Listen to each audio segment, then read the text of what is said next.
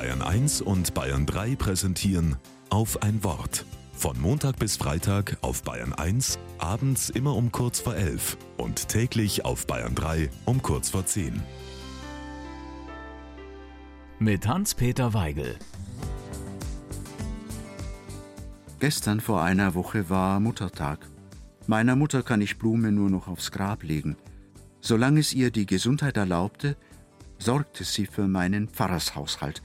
Eines Nachts kurz vor dem Muttertag heuer hatte ich einen seltsamen Traum. Ich sah mich früh morgens in den Keller steigen und das Fahrrad klar für den Start zur Schule machen. Da sollte ich um 8 Uhr Religionsunterricht halten. Das Rad war weg, vermutlich geklaut. Ich eilte in die Wohnung und begann aufgeregt von dem Diebstahl zu berichten.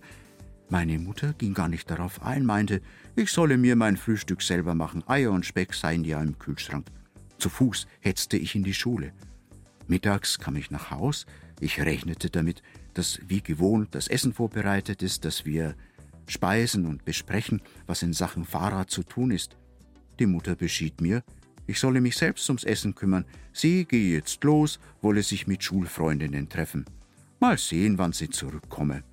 Ein surrealer Traum.